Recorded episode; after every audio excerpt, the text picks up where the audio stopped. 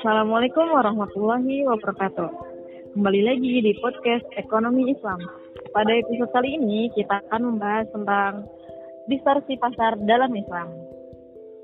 Nah, eh, pada episode kali ini kita eh, kedatangan narasumber lagi yang kemarin yang sangat luar biasa yaitu Muhammad Abdul Aziz. Assalamualaikum Aziz. Waalaikumsalam warahmatullahi wabarakatuh. Gimana nih kabarnya sekarang? Alhamdulillah luar biasa. Allahu Akbar. Insya Allah. Alhamdulillah. Uh, semoga teman-teman yang di rumah pun dan di mana pun berada, semoga tetap sehat juga dan terus semangat ya. Amin. Nah, uh, ngomongin tentang distorsi distorsi pasar dalam Islam nih. Sebenarnya distorsi pasar itu tuh apa sih sih?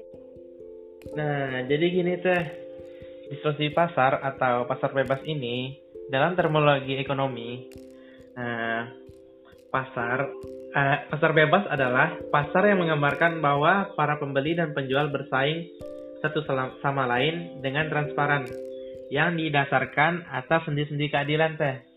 Tidak ada individu maupun maupun kelompok, produsen maupun konsumen, apalagi pemerintah yang saling zalim atau dizalimi. Nah,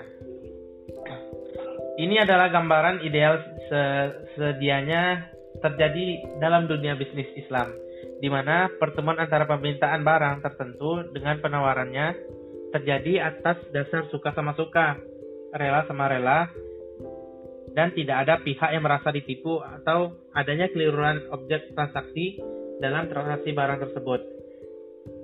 Nah, Uh, jadi mungkin itu teh uh, pengertian dari distorsi pasar itu sendiri.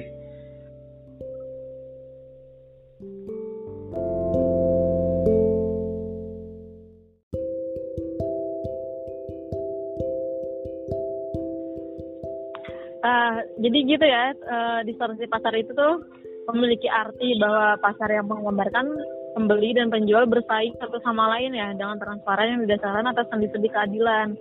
Nah, benar, benar. Uh, setelah kita mengetahui pengertian dari distorsi pasar tuh, terus apa aja sih gangguan pasar yang sering terjadi itu apa aja? Kalau di sini uh, Ajis akan menjelaskan ada ada beberapa gangguan pasar atau distorsi pasar yang sering terjadi uh, pada saat ini. Nah, yang pertama itu teh ada istiqar. Nah, dalam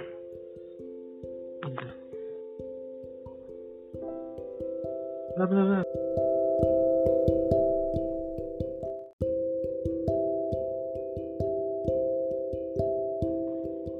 Nah, untuk yang pertama itu ada ikhtikar. Dalam ekonomi Islam, istilah disebut penawaran identik dengan ikhtikar.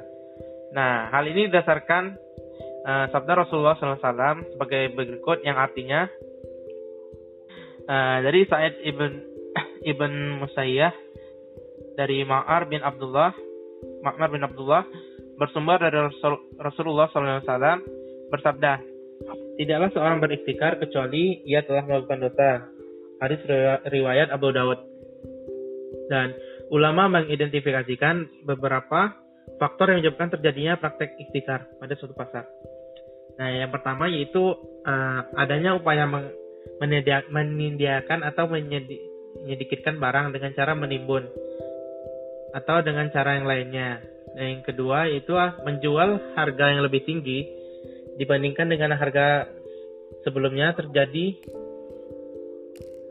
menjual dengan harga yang lebih tinggi dibandingkan dengan harga sebelumnya terjadi kelangkaan. Nah, untuk yang ketiga yaitu mengambil keuntungan yang lebih tinggi dibandingkan keuntungan sebelumnya. Adapun distorsi permintaan identik dengan bayi anajas. Yang uh, yang bayi anajas adalah seorang penjual menyuruh seorang untuk memuji keunggulan komoditasnya, perdagangannya serta melakukan penawaran dengan harga tinggi yang sejatinya.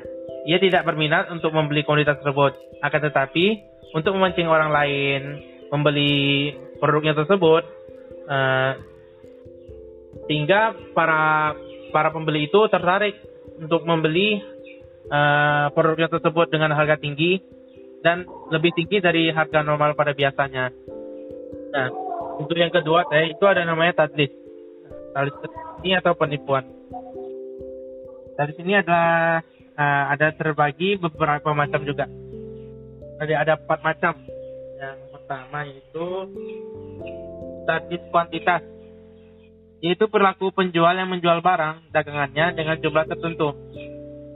Memperoleh keuntungan yang lebih banyak sebagai contoh sebagai contoh adalah pedagang batu bata mendapatkan order penjualan batu bata kepada pembeli yang sedang membangun sebuah rumah sejumlah 100 ribu buah, buah batu bata. Nah, pedagang batu, batu bata tersebut berfungsi bahwa pembeli tidak mungkin menghitung jumlah batu bata yang ia beli satu persatu sehingga muncul niatan jahat nih dari si penjual kepada pembeli untuk uh, mengurangi jumlah batu bata tersebut. Nah, dan untuk yang jenis keduanya itu ada tadlis kualitas, yaitu penyem, penyembuhan cacat barang atau kualitas barang yang rendah, bahkan buruk yang tidak sesuai dengan kesepakatan antara penjual dan beli. Nah, di mana si pembeli ini tidak tidak mengetahui nih cacat barang tersebut. Contohnya seperti uh, pedagang keramik atau ubin keramik, uh, persahabat keramik yang pada jenis tersebut terdiri ada beberapa jenis kualitas atau KW. Adapun si penjual dan si pembeli menyepakati jual beli merek A dengan KW 1. Kemudian si penjual mengirimkan barang merek A dengan KW 2 yang tidak berpengetahuan si pembeli, maka si penjual telah melakukan tadlis kualitas. Jadi begitu, menukarkan barang-barang yang ori dengan barang yang KW.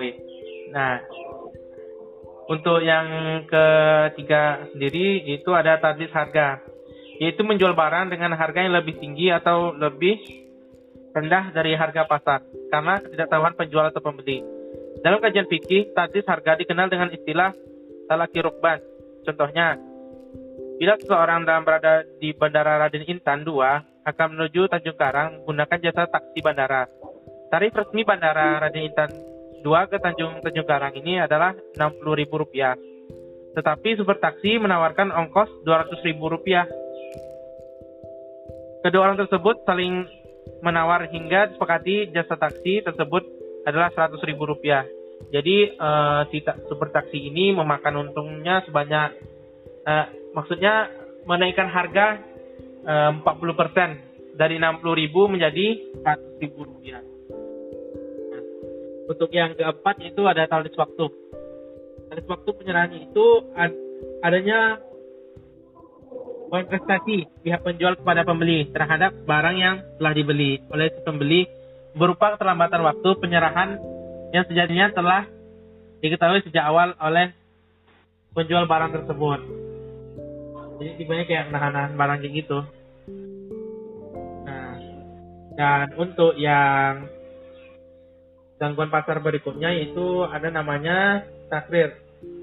Ketidakpastian kedua belah pihak.